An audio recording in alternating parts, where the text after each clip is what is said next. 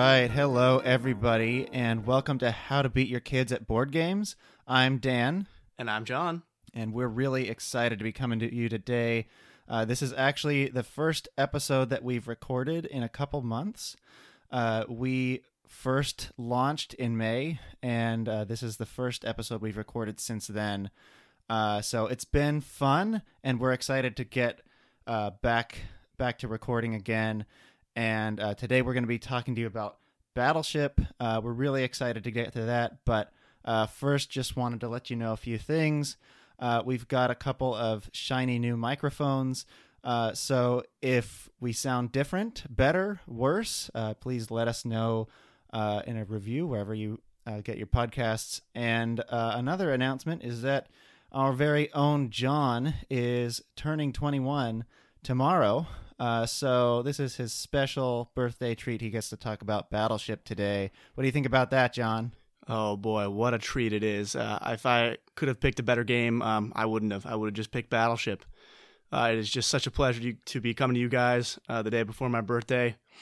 Uh, I'm excited and I'm ready to talk some strategy about everyone's f- favorite game about naval warfare. Whoa, oh, hold on now, John. I don't think we're going to get to strategy quite yet. First, we're going to talk about the origins of the game of Battleship. Uh, so, as probably most people could imagine, uh, Battleship, uh, its origins are debated, but the game is thought to have come about uh, as a pencil and paper game during World War One in France. So, uh, World War One, uh, one of the wars where that that first featured battleships, or what we currently know as battleships. Um, so that would make sense. However, uh, some claim that the game came about uh, much earlier and has parallels to earlier games, uh, such as the 1890 game Basilinda, which involves uh, sort of foot soldiers and cannons, uh, but shares a lot of uh, parallels with Battleship. And then some also say that Russian generals played before World War One. Not exactly sure what to make of it, um, except that there are lots of different theories. Uh, but the game uh, exists sort of in in a few different forms, uh, which we're going to talk about later. But um, you know, the basic game is pretty easy to wrap your head around. Um, the first commercial version of Battleship uh, was actually called Salvo and uh, released in 1931. Um, these rules are slightly different uh, from what most people think of as Battleship, and we'll get into them later. Uh, it's a bit of a faster paced game, uh, a little more explosive. Um, but the first board and peg version of Battleship was introduced by Milton Bradley in 1967, and this is what most closely resembles the game that we know today. Yeah, so um, over the years, a couple of things have changed, such as uh, ship names, um, kind of, I think, ship lengths. Have ship lengths changed, changed Dan? I don't think so. Okay. Um, not in the uh, not in the board game version. Uh, in a few virtual versions, which we actually played uh, to get ready for this podcast, um, the lengths are uh, quite a bit different. So actually, some of the principles that we're going to talk about today uh, won't really apply to proxy games such as Sea Battle, uh, but just to the traditional battleship. Yeah, right. That was uh, one of the interesting things that we came across as we were doing research for this podcast was that there are tons of uh, variants that you can find uh, that will allow you to quote unquote play Battleship um, for free, except none of them actually follow the original Hasbro rules. They all have some sort of twist, um, such as using different ships or using slightly different rules. But overall, they're they're um, quite similar, and it seems somewhat like yeah, they've just changed one or two things um, and called it something different. you can even play over text now. So yeah, Yeah. Uh, so definitely fun, uh, especially when uh, lots of people are still uh, stuck indoors. Uh, it's nice to be able to play over uh, your phone or over the internet with some of your friends. Um, so we've talked about some ambiguations in the rules, uh, and so without further ado, we're actually going to enter our rules blitz segment uh, so that we can all be on the same page when we're talking about uh, strategy later. So let's go to Rules Blitz. all right, take it away.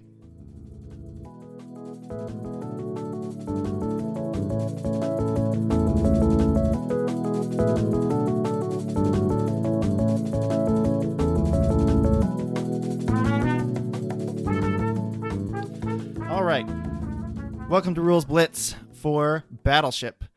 Battleship is a two player game. Each player has two 10 by 10 grids the ocean grid and the target grid.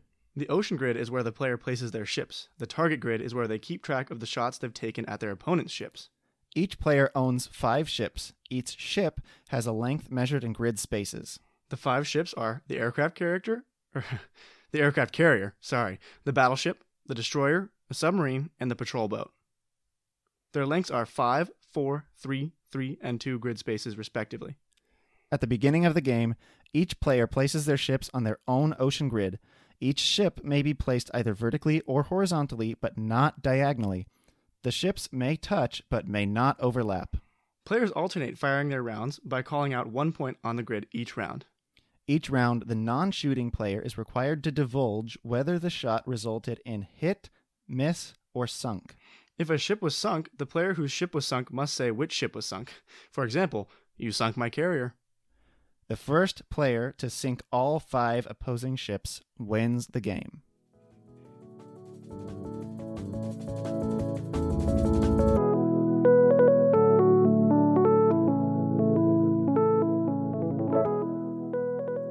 Alrighty.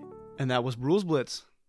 So, uh, without further ado, I think we're going to get into uh, a bit of strategy. So, um, Dan, what are, what are kind of the uh, areas where strategy is going to come into play when you're playing Battleship?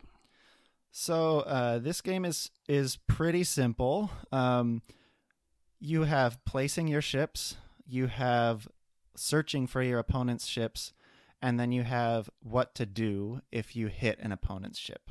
I think that's the three main categories it boils down to.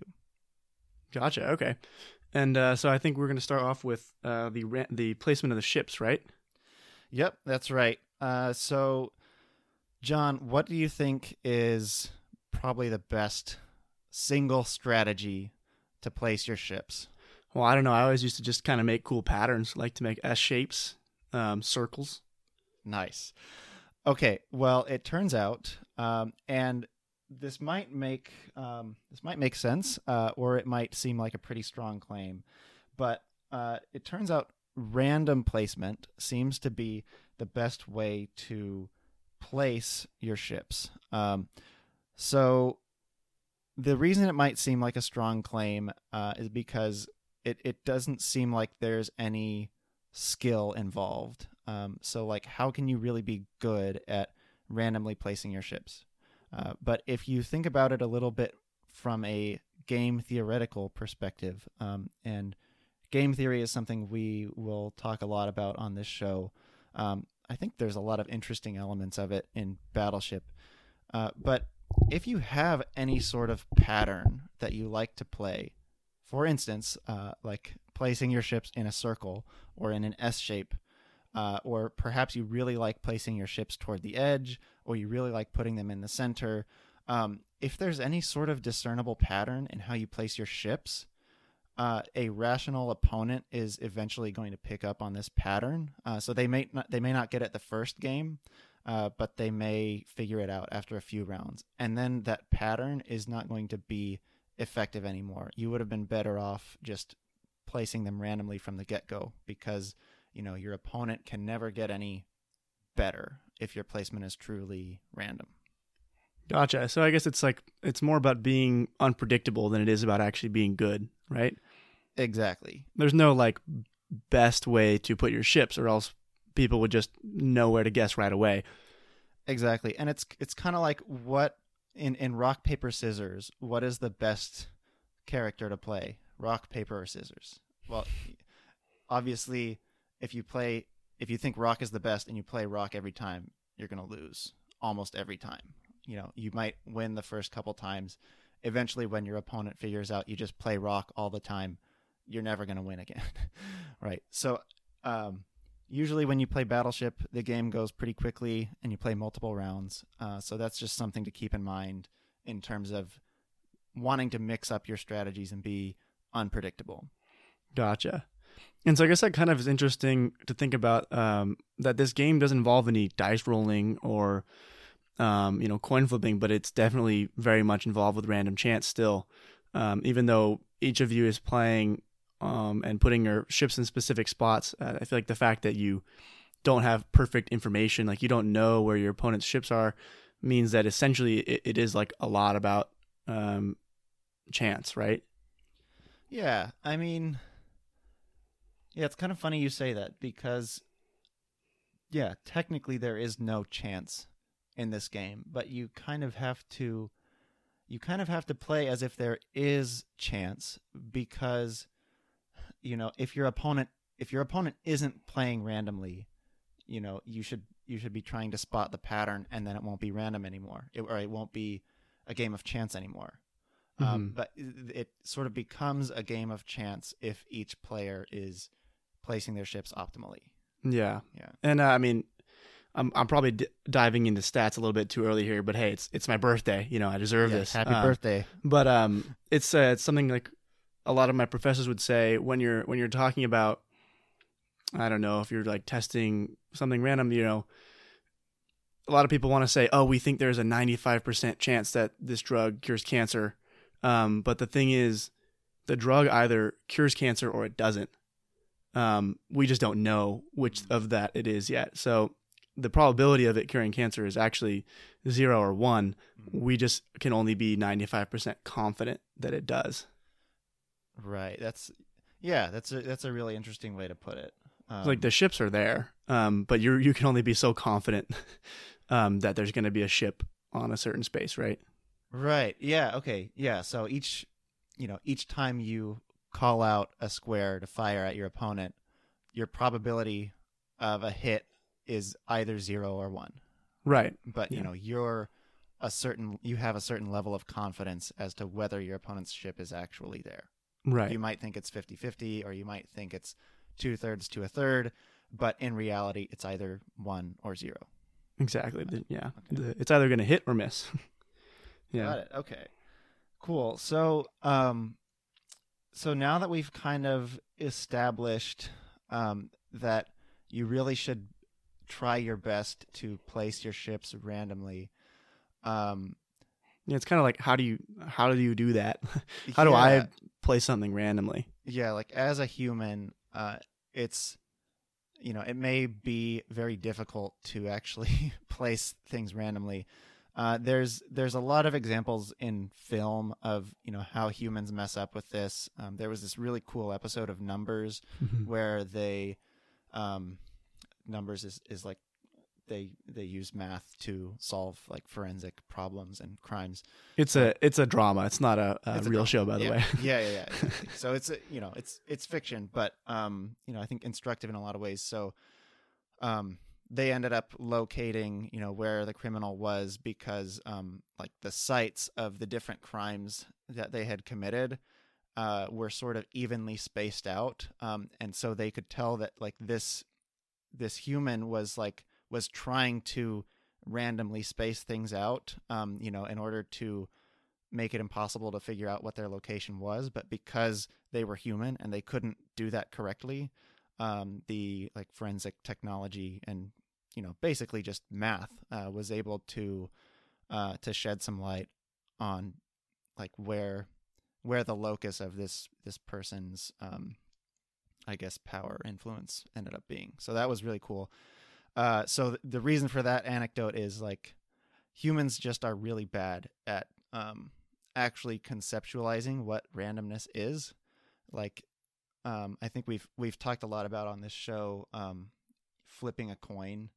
Um, so you know, if you flip a coin a hundred times uh, and you show a human the results of that coin flip, you know, true randomness is gonna give you, you know, you might see a string or two of like ten heads in a row or like eight tails in a row and you show that to a human and the human says well is this really random because i only expect to see like four or five in a row before i think you know something's fishy um, so i guess what we're what we're trying to say is in order to place your ships in a more random way you have to do some things that are somewhat counterintuitive to what you as a human think randomness is. Yeah, they might not feel uh, entirely random, but it's like in reality, when you have a random process, it's actually going to produce um, configurations that you uh, might think look like a pattern, right? Um, but it's kind of just sort of processes in our brain that let us find patterns in things, right? So, um, for example, like having ships that uh, spell out something is like technically possible through randomness. Um, but we would never think of it as a random um, occurrence. So, yeah, and so I think like it, it's important to remember, um, and we when we say like completely random, um, there are like maybe a few guidelines that you'd want to consider, um, and then within these guidelines, you're going to want to try and make it as random as possible. So, what would be some of those um, rules of thumb? I guess. Sure. So, one rule of thumb, uh, and these are not all originally thought out by us, uh, but these come from some of our sources, which we're going to include in the show notes. Uh, but one tip is to place your ships asymmetrically. Uh, so, random placement uh, will involve more clustering of ships uh, than a normal human would expect. In other words, they'll be less evenly spaced out. Uh, so, one example of asymmetric placement would be, you know, instead of having roughly the same number of ships on the left side of the board and the right side of the board, maybe you have four to one on your right side versus your left side, or maybe you even have all of your ships on your right side. Uh, or maybe you know if you were to cut it, cut the board diagonally like a crisp grilled cheese, uh, maybe you have all of your ships on one side of that diagonal, for example. So there's um, there's many different ways you could do this, and you definitely like like we've been saying, you don't want to do the same thing every time, uh, but you should keep that in mind. Um, you know, maybe use this asymmetry more often than not. Um, another another good example that I um, that I came across was place all of your ships in the same direction, so all vertically or all horizontally um, because usually um, people will expect that there's going to be some sort of mix. Yeah, I can see that. So I, I, can see that there's maybe sort of three variables in this thing that you're trying to mix up, right? And so there's like the row that you're going to put the ship on, um, the column that you're going to put it on, and then the orientation. So it's like, well, and of course, like it, it's different if it's if the ship's turned one way, you're gonna have to decide like where to put the middle of the ship, for example. But um, yeah, like you kind of want to vary all these things, and all of these things could like, you know, randomly, perchance you could get a lot of ships in like only like the last three rows or something like that. Uh, it's it's definitely possible, and it would yeah. I, I remember basically like when I was a kid playing and um, the like trick that I feel like people would pull would, would be that they'd put all their ships in one big clump um, in the corner. Mm-hmm. And while like generally I think that that's bad and we'll see we'll see why it can be bad. Um, mm-hmm. it's definitely like one it's valid for like one game, right? And then and then I just wouldn't do it again anytime soon. Mm-hmm. Um, it's one formation and it could happen randomly that you get them all clustered in one corner of the board, right? Or all the ships uh, get put in one corner of the board. Right.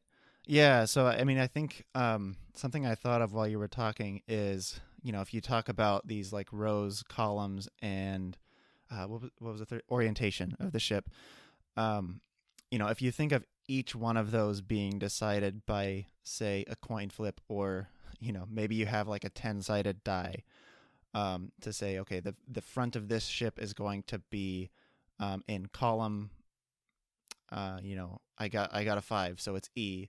Um, and you know, then I rolled a seven, so it's going to be seven. It's going to be E seven, and then maybe I flip a coin, and if it's heads, it's vertical, and if it's tails, it's horizontal.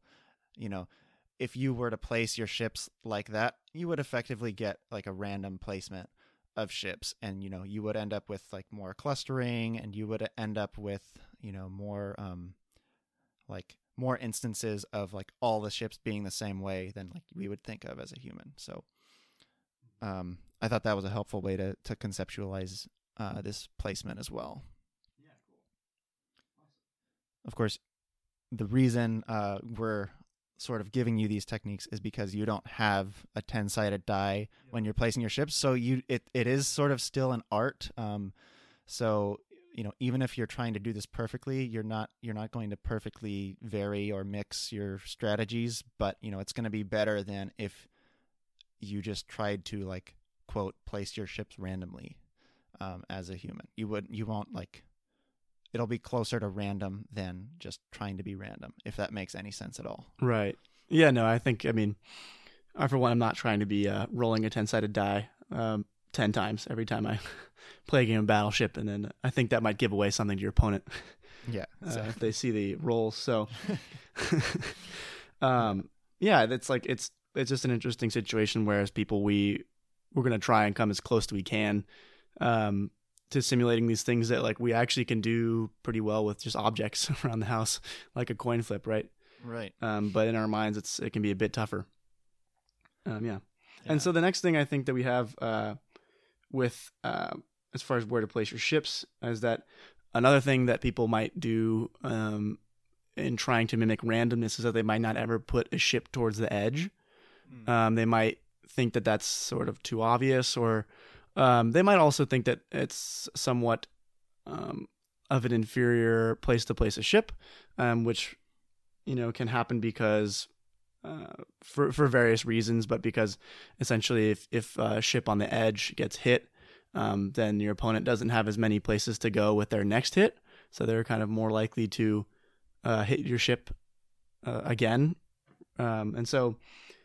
But I guess what we're trying to say is that uh, randomness will tell you that sometimes a ship will be on the edge, um, and in fact that that will actually be helpful to you because opponents might assume that you wouldn't put a ship on the edge because it's like not as good of a place naturally. And so something like that is kind of like playing mind games with your opponent and um, a bit of it is like knowing how much your opponent is really going to read into this game, right? If you're um, you know, generally if you're playing with kids, they're they're probably not thinking this far ahead already. Um, but if you're playing with someone who's a, a battleship pro, which I'm uh, I don't know, there's probably there's probably battleship professionals somewhere. It's gotta be. Um, yeah. Um, these people might, you know, think that an edge placement is is uh, somewhat inferior, so they would be less likely to guess there because it would be not as good of a move to place a ship there. So it, it almost sort of balances out um, where you have like a, a ship placement that's like slightly worse, but it's um, but the like benefit of the doubt that you get from your opponent is uh, sort of makes it a pretty decent place to place a ship. Yeah, I think a good way to put it is just because in a certain way it's inferior to a ship in the center, you know, in the sense that if it's hit, you have you have fewer options that you have to guess before you get your next hit, which we're going to talk more about targeting later. Um, you know, just just because this is inferior in this sense, um, does not mean never, as in like you should never place it here. Um, you know, so naturally you're going to think like you're you're going to think you should put it here less than you actually should put it there you know if it was if it was random you're you know random and correctly adjusted for this um this inferior probability Right. Uh, so I think we also uh, wanted to get into some don'ts of ship placement. Uh, so uh, I've only got a couple right here in terms of the cross section of the game. Uh, and then, of course, um, we're going to get into game repetition, which we've talked a little bit about already. Uh, but one don't that I have here, uh, and this is this is sort of along the same lines of placing your ships on the edge, um, but I but I think it's even a little more important, uh, and it's don't place your ships next to each other. Uh, and this is because it makes it easier for your opponent to accidentally find one. So essentially, uh, if you have two ships that are touching uh, and somebody hits the end of one ship, you know, maybe they they're guessing that that ship continues either in the left direction or the right direction, um, and so like they might guess in the right direction which turns out to be where your other ship is. So now your opponent has a hit on two ships, uh, which is really bad. Uh, you know, which we'll we'll come to later. But essentially, once you've got a hit, it's only a matter of two or three turns before, maybe a little more.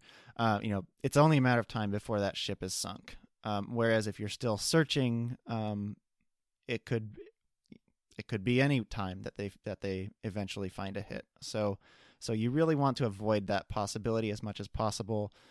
And you know, again, like bad doesn't necessarily mean never because of repeated games, um, but you should be mindful um, that like strategically this has real downsides.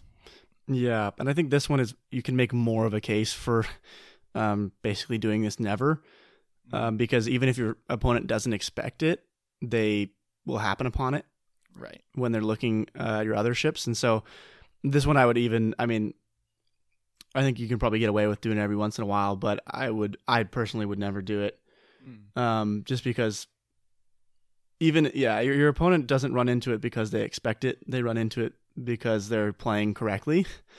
And so if they're playing correctly and they hit your ship and they go next to your ship and they hit another ship, um, yeah, you, you may confuse them, mm-hmm. but confusion doesn't really matter too much when the game is taking turns.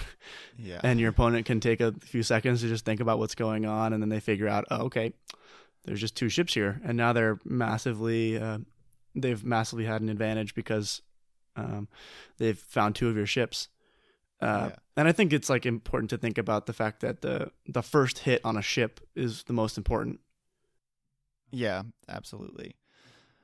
Yeah, I mean, I, I, I think back to playing when I was younger, and you know, I would get I would get a hit and be like expecting a ship to be sunk, and you know they they don't say sunk. Um, you know, so like I've got maybe I've got five hits in a row, and and no sunk, and I'm like, wait, what? That's weird. Um, you know, so I am confused, but it doesn't make me any worse off in the game being confused because all I have to do is like you know guess in the other direction, sink the carrier, and then now I have another ship to work on. So that like momentary confusion uh, you know, really is most of the time not worth taking this risk. I mean, that like that in general is not worth taking this risk. And you know, we can like maybe it's justified under a mixed strategy equilibrium. I'm using all these heady game theory terms, but um, you know, it's we get it's it, bad. Dan. It's you not took seven it. classes this quarter. we understand. Uh, yeah. Oh man. No, but I I uh, I totally agree. Okay, so uh, I think now we're uh, going to get into another topic called game repetition. But uh, before that, we're going to take a quick break. So we will be right back with you guys. And uh, yeah, we'll see you in a minute.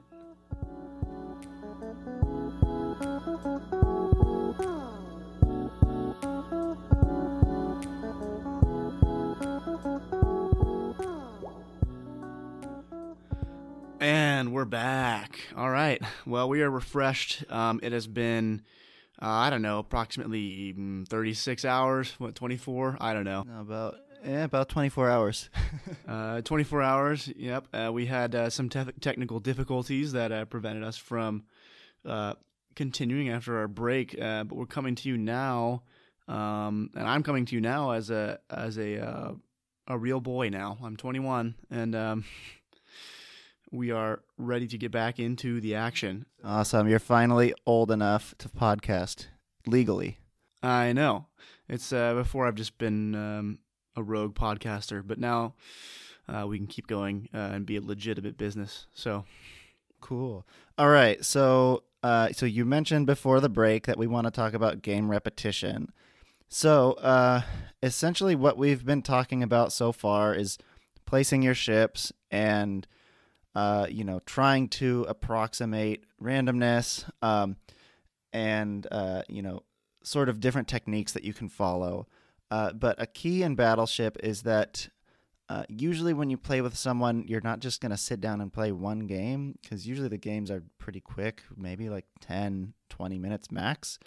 Uh, so you really want to be able to vary your strategy uh, so that you're, you know, like we said before, so like, uh, um, in as much as your opponent can sort of figure out a pattern uh, of how you're playing, uh, you know, they'll be better off because they can eliminate parts of your board um, and, you know, shoot at a more concentrated um, spot and, you know, basically just have a more efficient attack, uh, you know, unless you can truly be unpredictable.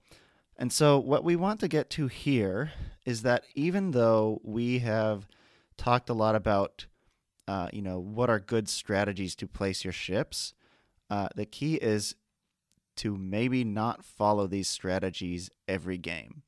Uh, so, like, even though it might be, uh, you might be losing a little bit by putting a ship on the edge. Like, for example, you want to every once in a while put a ship or two on the edge uh, because you still want your opponent to to think, all right, maybe I should shoot there. Um, you know, you don't want your opponent to, to say, oh, well, they'll never place their ship on the edge because it's a bad move, so I don't even have to shoot on the edge. Right. Yeah. And so I think uh, an important thing is that you you just don't want your opponent to be able to uh, think that they know what's coming next just because of how you played in the game before. Uh, so basically, however you play in one game shouldn't really affect how you're going to play in the next game. And I guess this is mostly talking about uh, ship placement as the um, mostly like uh, and what we'll talk about like when you're when you're trying to uh, you know um, search for your opponent's ship. Generally, generally like you know you might not need to vary that too much, but um, really the pattern in which you like place your ships uh, should be uh, yeah, it should it should, should try to make it as different as possible. Um, well, no, that's wrong too, right? You just want to make it uh make it random, make it independent of what you did the, the game before. So if you um put all your ships in the bottom right corner the game before, uh, doesn't matter. Uh, just don't even think about that when you're deciding where to place your ships the next game. Yeah, and I, th- I think a good analogy here is uh, rock paper scissors. So like if you if you played rock the first turn, you know, you don't want to tell yourself, okay, I played rock and I won, so I should play rock again, uh, because then that's a predictable pattern, and you're and if you keep doing that, your opponent will capitalize on it. Um, but you also don't want to say, I played rock last turn, so you know I should try to quote be random and not play rock the next turn because that that's also not random. Your opponent knows that you're not going to play rock, and so uh, you know they can capitalize on it again if you if you continue playing this pattern. So, like John said, the best thing to do is to forget about what you did the previous turn. Uh, just you know, sort of, uh, I guess, roll roll the dice in your mind, uh, like like we were talking about earlier. Like roll the roll the two ten sided dice and flip a coin and and see where it lands. Um, you know, metaphorically speaking, and that's over the long haul, that should be how you um, how you win on your placements. Hmm. And yeah, I think that's about all we have to say for um, uh, game edition, right, Dan? Yeah, I think so. Uh, so we're gonna shift gears into, uh, I think maybe the fun part, which is shooting at your opponent's ships. Uh, so uh, we're gonna break this up into two areas. Uh, one is what's called the hunt, uh, and second is what's called target mode. Um, these are not original. We got these from from a paper that we're going to include in the show notes. Um, a very fascinating paper, by the way. So, um, the first thing we're actually going to say here, uh, which might seem counterintuitive because we just told you uh, how to place your ships and that you should really try to place randomly. So, we're actually going to tell you that when you're shooting, you should really not shoot in a random fashion. Uh, there are much better ways uh, to get the most, I guess, bang for your buck, or I guess the most ship for your bang. Um, and uh, so rather than uh, sort of talk about why randomness is bad, uh, we're just going to give you a few examples of things you can do that that give you a markedly better um, better outcome than shooting randomly. So one of these things is uh, so we're going to talk about hunt mode first. All right, so so hunting is when you uh, have not hit any ships yet, or maybe you've sunk a ship or two, but you don't have any um, any hits. Um, you know, any ships that you've hit and are working on. Uh, so you're just searching for a new ship. All right, so one thing that you can do to uh, to really increase your coverage of the board is to uh, guess diagonally. So this way you get a new row and column each time, um, which essentially maximizes the number of rows and columns that you guess. Um, and you know we'll talk more about this later, but uh, can help you sort of close off areas of the board uh, faster than just shooting in a purely random fashion. Right, and yeah, so so I think the idea is is um, sort of that if you if you hit and miss somewhere, um, then because of the way um, ships are placed, then there's actually a slightly less chance that there's a ship immediately to the left or immediately adjacent to the uh, spot where you just missed. Um, because it's pretty like the ship would have to be just on the edge or, or ending right before the place where you missed your shot, right? So, however, if you um, move to a new row in a column, you're basically um, maximizing like the space that you search. Right. Okay. Yeah. So that that makes sense. So I I think uh, maybe what would be helpful is a quick uh, illustration. Um, so imagine you have.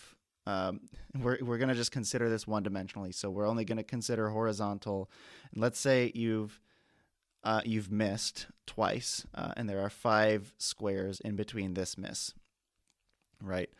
So um, we've got five ships, right? We've got a five, a four, a three, a three, and a two, right? So your aircraft carrier, the five, um, if this is in uh, these this set of five squares between the misses, it can only be in one potential spot, you know, across all five, obviously.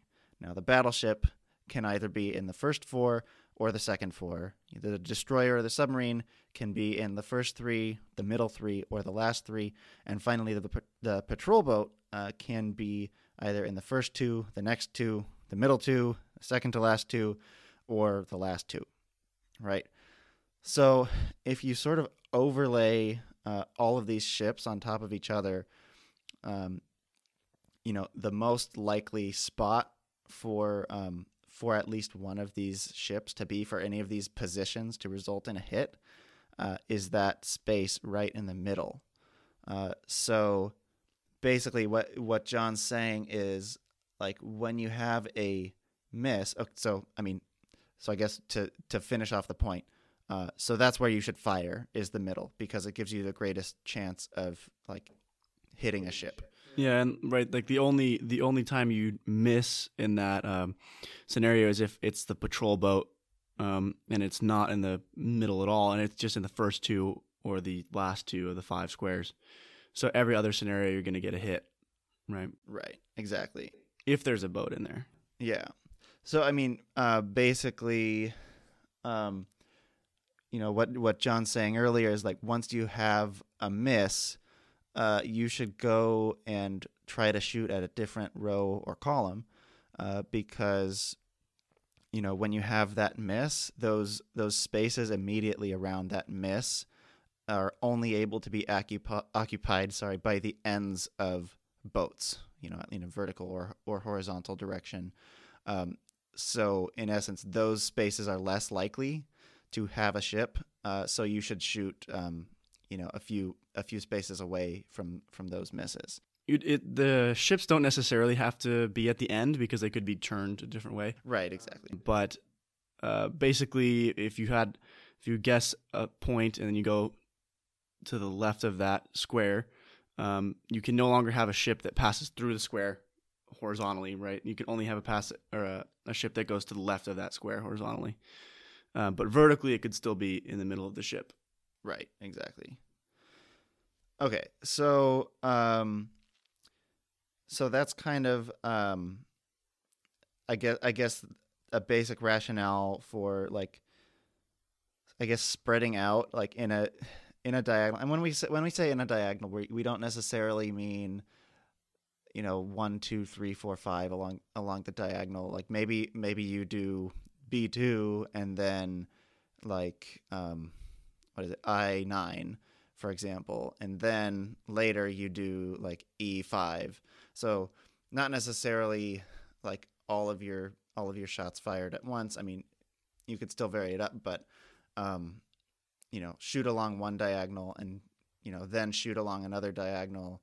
Uh, and John, I, I think you had um, another sort of reason um, in terms of like eliminating potential um, eliminating potential locations of ships um, that you know made more sense when it comes to like why diagonals make sense. Yeah, basically, so say you you have uh you're shooting along the long diagonal, which is like the from the bottom left corner to the top right corner of, of the board, for example, and then you move um, down two rows, right? So then you shoot every uh, every square that's exactly two um, rows below a point on that long diagonal, right? So once you make these kind of like two parallel diagonal bands, uh, you know that there's no ships in between them if you don't hit anything because there's only like uh, spaces of one. There's only there's like not enough room in between the diagonals for a ship to be hiding. So you can kind of use like diagonals as a very efficient way to block off entire parts of the board where you think uh, there just can't be a ship there anymore. Yeah, exactly. So, um, you know, you if you're able to block off a position of the board where you don't have to shoot there anymore, then obviously you're better off. Uh, you know, because there's a higher chance that where you are shooting will will contain a ship, and so you'll have you'll have to shoot fewer shots. Other things being equal. Right. One, and this is um, maybe this is like best visually explained through the uh, the kind of checkerboard analogy, right? So, so you can kind of imagine the battleship board, um, just like you'd imagine checkerboard. Um, think about um, there's white spaces and black spaces, and uh, they alternate. Every other space is white, and every or every yeah, every other space is white, and every other um, space is also black. But um, we get yeah, it. uh, it's checkerboard, and um, essentially what you can do is only fire on, for example, the white squares, or only uh, or only on the black squares, and um, by doing this, you kind of like take away half of the squares that you would need to fire on in total. So uh, as opposed to having 100 squares on the board, you only have 50 white squares. However, um, there's no ship uh, that can exist only on uh, black squares because they have to they have to reach horizontally or vertically. So a, even the two length ship of the patrol boat has to exist on a black square and a white square. So you will eventually hit it if you're only uh, hunting on white squares. So if you stay uh, kind of along the same along the diagonals, um, this is the kind of effect that you'll have. You'll make almost a, a checkerboard where you're only um, hitting the white squares. Right, exactly. So, uh, and then and then another another key point with this is uh, you mentioned that you know the checkerboard makes sense because the patrol boat is the smallest boat and it only goes two squares across. You know, and obviously you can't place diagonally, so it's going to have to exist on one white square and one black square. Um, some of the new uh, virtual editions of Battleship, you know, that aren't called Battleship for a variety of reasons, but um, you know, the the ones you play on your phone, um, the the shortest ship is actually only one square. Uh, so so the checkerboard uh, idea just doesn't work here. You just, I mean, you'll you'll have to sort of, you know, you still want to do diagonals and such, but but you can't like just not fire on half of the board. You're gonna miss stuff. Um, but another, I think, more uh, juicy and applicable uh, idea here um, in terms of Battleship, the classic game, is if you are so fortunate to sink your enemy's patrol boat early, then you are in a fantastic position because now your opponent's shortest ship is their destroyer or submarine, which is three squares. So now um, you can like you can divide the board into groups of three. So let's say now you have black squares, white squares, and gray squares. Um, so your de- your opponent's destroyer is going to exist on a black square, a white square, and a gray square, no matter what. So now you can further subdivide your board, and let's say you can only fire at the gray squares, and so you have to take even fewer shots in order to hit all your opponent's ships. Uh, so you know, if you sink the patrol boat, really be mindful of um, you know streamlining your search in this way. Yeah, and you can always uh, just think of it easily as like, okay, like could a submarine even fit in this spot? Um, once you've once you've uh, sunk the patrol boat, you just think, need to think about, oh, can something that's three long even fit here? And if it can, yeah, go ahead and um, um, feel free to like use that as a target or a place to shoot at. But there's no reason to even look at places where uh, there's only two consecutive squares because uh, you know you're there's just guaranteed to be nothing there now that you sunk the patrol boat. So this is a huge advantage to your opponent who can only um, who can't even be sure about anything that's two consecutive squares long. Uh, they think the patrol mo- boat could potentially be in there. Right. Exactly. So, um, you know, again, to reiterate your point, do not shoot into spaces that cannot be possibly occupied by an opposing ship. This this might seem obvious, but um, you know, it's just important to keep in mind. Um, you know, just don't fire fire blindly. You know, and it's and it's a big reason why like firing with a purpose is better than firing randomly because if you were firing randomly, you would end up firing into some of those spaces that couldn't possibly house a ship. Mm-hmm. And to like kind of figure out uh, whether a ship could be there, there's this kind of term of the overlay, right, Dan? Can you right, explain what that exactly. means? Yeah, so uh, yeah, so the overlay is is kind of like what I talked about earlier. Um, in you know, thinking about like, could an aircraft carrier be here? Um, yes, like let's you know again let, let's take the five square example. So like, could could the aircraft carrier be here? Yes. Okay. Could the could the battleship be here? Yes. Could the destroyer be here? Yes. And so on and so on and so on. And so if you if you sort of iterate this like over every um, you know for every boat uh, over like for every possible orientation that it could exist on the board um, then like you will find out like you know which grid space is the most likely to have one of the ships you know based on the fact that like the carrier could be here in this way and also the battleship could be here in this way but also in this way and also flipped vertically in this way. Um, so this is very hard to do as a human and obviously it's a, it's a pretty big board um, you know but it, and so computers can do this really really easily uh, and that's what one of the the papers is about. But um, you know it you can make it easier on yourself by let's say splitting the board up into quarters and saying like where could each ship be in this quadrant and um, you know maybe shooting the optimal square in this quadrant because maybe that's a little easier to figure out um, and uh, you know you don't have to think quite as hard too. Right. Um, and I think well in general in general like the rule of thumb is going to be that the the square that's has the most open spaces around it is going to be um, the most likely to have a ship on it because um, for example like a point towards the edge can't really have a ship on it that's pointing off of the edge but it can have a ship uh, facing any other direction whereas a point in the middle of the board can have ships on it that are facing any direction and that are uh, going through at any point. You can have a, a ship that's in the, you can that point can be in the middle of a ship. That point can be on the end of a ship.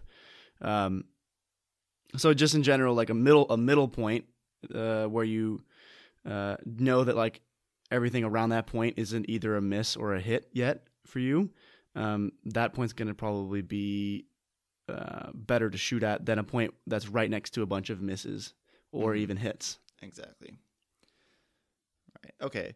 So uh, I think I think that's all we had on hunt mode, uh, and we're gonna talk really quick about target mode, and then we'll get into a few uh, possible rule variations uh, that can make the game more interesting and that you should be aware of. Uh, for time's sake, we won't we won't jump super deeply into those, uh, but we thought they'd be fun to bring up uh, for further study. So, uh, target mode, like, what do you do once you've hit an opponent's ship? Um, so, like, you know, I, I shout E4 and you say hit. Okay, what do, what do I want to do next? Well, you kind of just, I mean, you need to find out which direction the ship's going in, right? So you, you I think you um, try and fire at the adjacent squares. So you go either what's E4, so um, you know you can do D4 or you can do uh, F4 or you can do E3 or E5, right? So either up, down, left, or right from from uh, from that one. But but which where did you go first?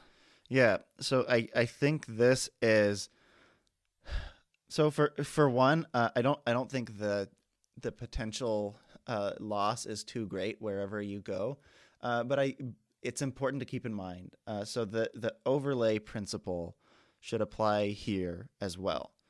So if you've got if you've got a hit on e4 uh, and you had a miss on like c4 but you don't have any other misses on that fourth file uh, or fourth rank um, you know again let's stick with horizontal for for ease of visualization you would you would probably rather shoot at f4 than d4 because it's more likely that um, that there are ships on that right side of e4 than on that left side, given that you've got a miss on c4, uh, right? Because you know if you do all that overlaying in your head, um, you know it should be clear that like all of these ships could could like um, you know could be on um, like f4 or g4 uh, in in like a variety like their their first square or their second square or their third square however long they are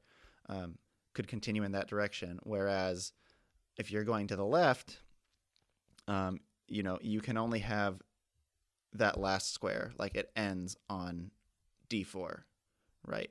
Yeah. So, yeah. I don't know if I explained it super well. No, but, yeah, but, and I think yeah. again, it's it's one of those things where it's it's going to be pretty hard to do all the math in your head yourself. But the general rule of thumb is just kind of pick the side that's more open and shoot in that direction as opposed right. to shooting towards other misses and other hits that you have. Um, so yeah, I mean, and that's pretty much it when it comes to targeting, right? Because you know, it, it, it's once you hit the ship, there's only a couple places you're going to go, really. Exactly. Um, and I think the important thing is to kind of just recalculate as you go uh, which side is more open. Like for example, in the um, five square row problem we were talking about early, so earlier, so there's five tiles say you hit in the middle, uh, or you, you shoot in the middle and you hit, um, and then you say, okay, it's equally, there's two spaces open to the right and two spaces open to the left, so it doesn't matter. So you go left and then you hit. So now you've hit in the middle square and the first square to the left. Um, now it's actually more open uh, to the right of both of those hits. Right. Uh, there's two open spaces as opposed to just one now. So you probably should go now and um, uh, shoot at the right side of your line of two as opposed to the left. Um, and so just just remember to keep this in mind. Like as you're going, it's it's okay to like not just keep going in one direction as you're um, shooting, as you're in target mode. Um, right. You can you can kind of go back the other way too if it uh, makes more sense to Definitely. do that. Yeah, and I and I think here it's it's really important to remember what you said earlier, which is forget what happened before. Like, what does the board look like now, and where is the ship most likely to be? Right. Um, yeah. You know. So uh, cool. And then one more point I just wanted to add was, uh, and this is really simple but important. Pay attention to when you sink or don't sink a ship. So, like, if you hit five in a row and you don't hear sunk, um, wait, that's a well, or if you I don't... guess that, I guess that's no. Anyway, sorry. So, um, let's see. Yeah. So I guess if you have five hits in a row. I'm really having trouble with this. so basically, what he's saying is is just make sure that however many hits you have lines up with whatever they tell you. So if they only tell you that you sunk your sub their submarine, and yet you have four hits Yeah. in a line, uh, you know there's got to be another ship going on there. Um, so this is like just simple, and and it's probably was only going to happen if your opponent's playing kind of subpar. Um, but definitely keep an eye out for it and make sure you you pay attention to what they say you sunk and how many hits that would actually take. Um, or if you're not sinking anything, then you know there's got to be a lot of ships there, pretty much. Um, yeah. And another thing I would say is that um, keep in mind that these kind of squares adjacent to the ships, so the squares along the sides, once you do find ships, um, I would try and stay away from these as you're in t- when you're in hunting mode, um, because just in general, it's it's uh, it's going to be a little bit less likely that your opponent's going to place their ships next to each other, um, for the reasons that we talked about earlier. It's, it's not really a great move. So, um, yeah, keep this in mind as you're as you're hunting that you kind of want to stay away. You want to stay on your checkerboard and you want to stay away from uh, adjacent squares to stuff you've already hit. Um, yeah, and this is like that's already going to make sense if you're using the overlay method. Generally, you're not going to fire close to boundaries that you've already looked at. So like, you're not going to fire close to your own hits because it's probably not going to be the best use of a shot anyway. So yeah, just keep that in mind. Cool. All right. So I think we've covered standard battleship. Um, I mean, if, but we, we may have missed something. Uh, so uh, if you if you think we missed something, then uh, you can email us at htbykabg at gmail.com. Uh, that's our initials, how to beat your kids at board games. Uh, so now we're going to go um, into some fun uh, possible rule variants um, and how they might affect your strategy. So, um, one possible rule variant is you are not required to call out sunk. Uh, you know, when your opponent sinks one of your ships. Um, in the traditional rules, you are, and you're, and you have to say which ship was sunk. So if you if you don't have to do that, as an attacker, uh, and maybe as a placer too, how would your strategy change? Well, I think that um, not having to give up this information makes it a lot more uh, strong to put your boats into clumps.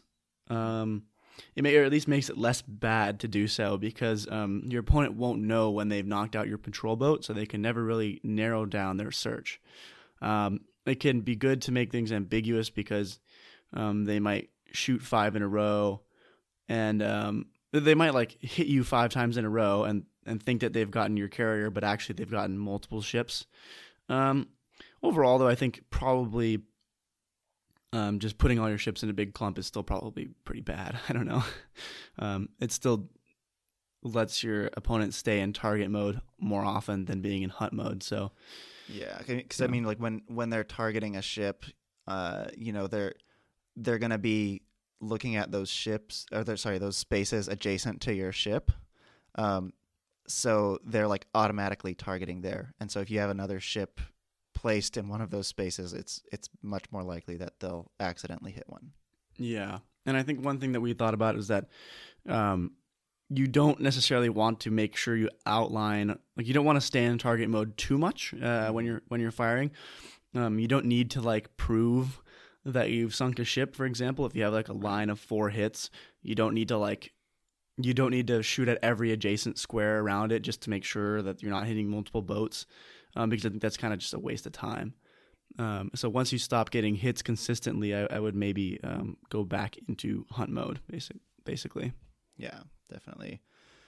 Okay, so another possible variation is, um, yeah, this is kind of an interesting one.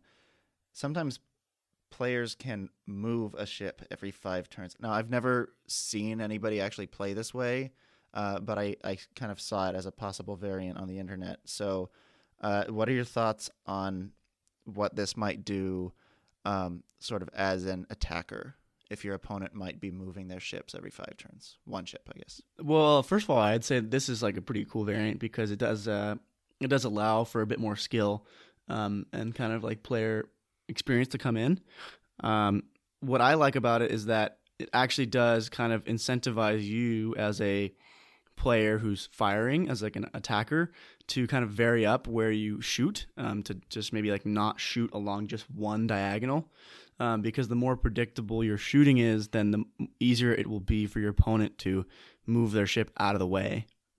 Um, so I feel like that's like the big the big thing with this one is that you like you have to be ready to shoot anywhere, um, or else your opponent can just kind of read you and move their ship away from your shots. Right. So basically, you might want to, I guess, perhaps change the direction uh, or like change the diagonal you're firing on. You know, if you're using that strategy, but like in principle, you you don't want to change the principles with which you're hunting. Like you you're not going to all of a sudden start shooting at adjacent squares. You're still going to do a diagonal. It might just be a different one. Yeah, yeah. Um, this, yeah, this is probably makes the game go a little longer. I would get, I would guess. Definitely, yeah, and it, and it adds a little bit of um, mind games, mind games for sure. But but you know, you give um, like the reason it's the reason you can be more um, sort of strategic and methodical when you're targeting, but when you're like when you're placing, you want to be random, uh, is because um, your opponent can't move their ships, so they can't respond to your pattern. Um, you know, in the in the normal game, the pattern of your targeting.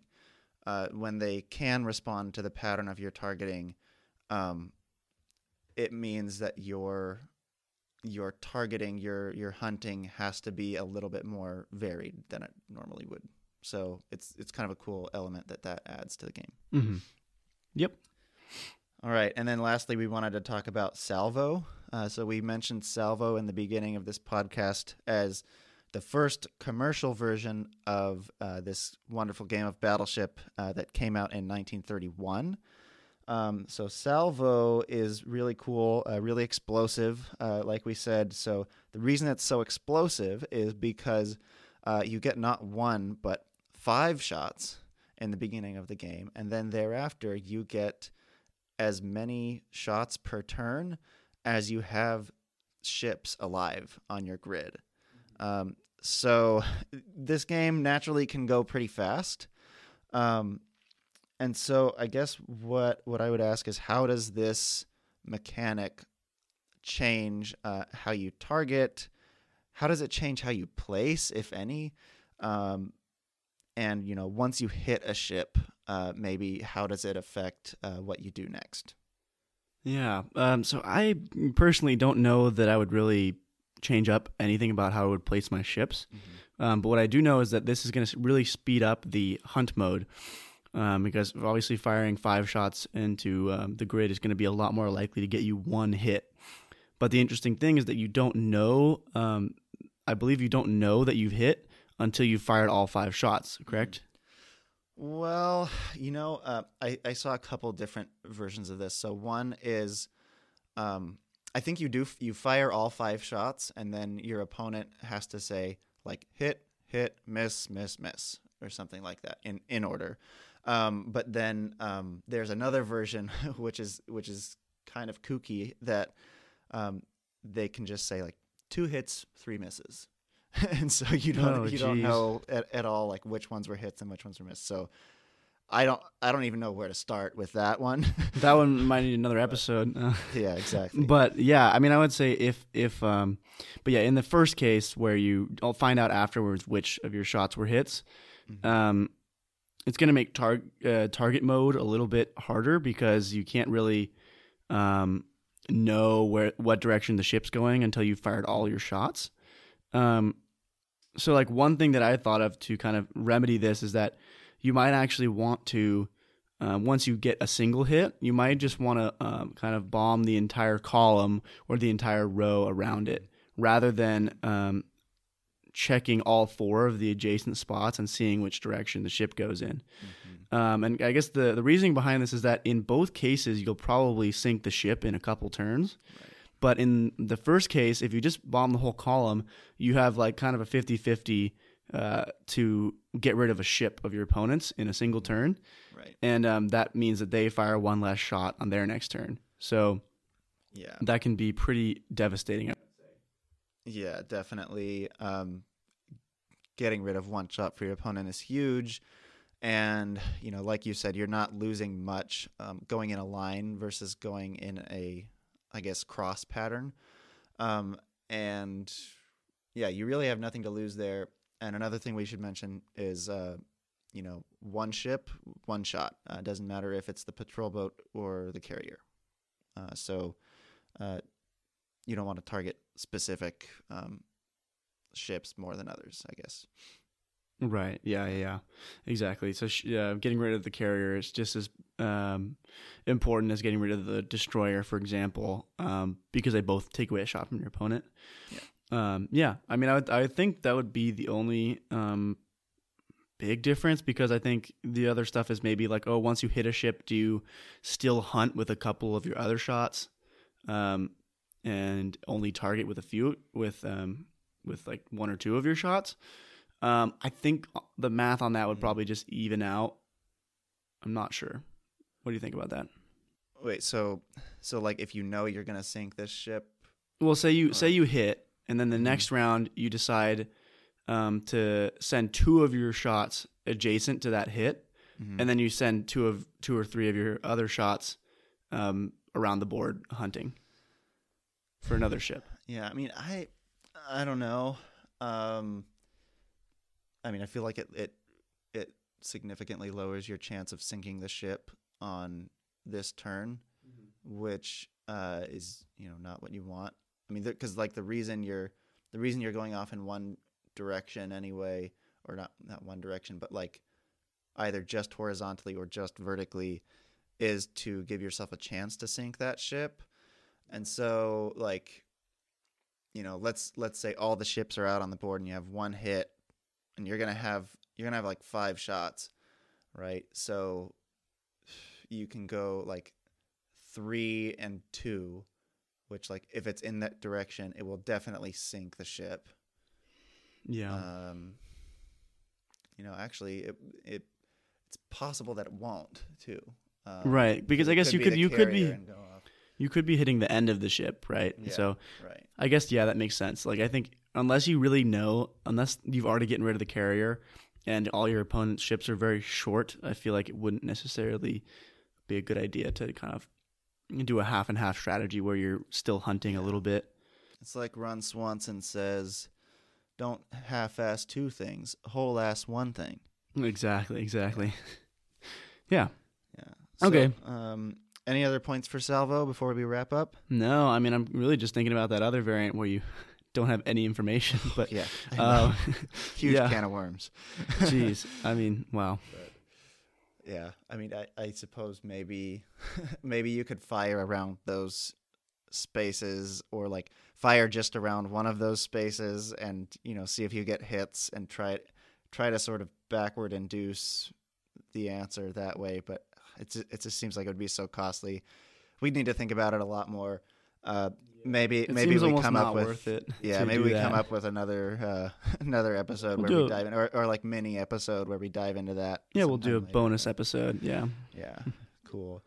All right, well, for now, uh, we're gonna sign off. Thank you for listening. Thank you for your patience, and uh, want to take another minute to wish John a happy 21st birthday. Um, and thank you to all our listeners. And uh, yeah, we will see you next time.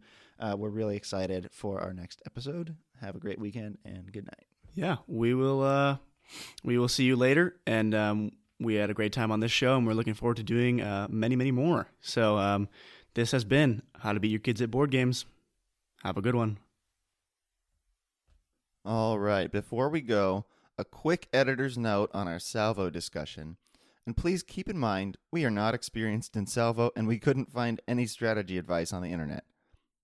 Now, while we said the best targeting strategy once you hit a ship would be to fire in a line pattern rather than a cross pattern, we realized after recording that it might be superior to try a cross pattern first and then go with the line once you are certain of the ship's orientation, which guarantees a two turn sink no matter the length of the ship.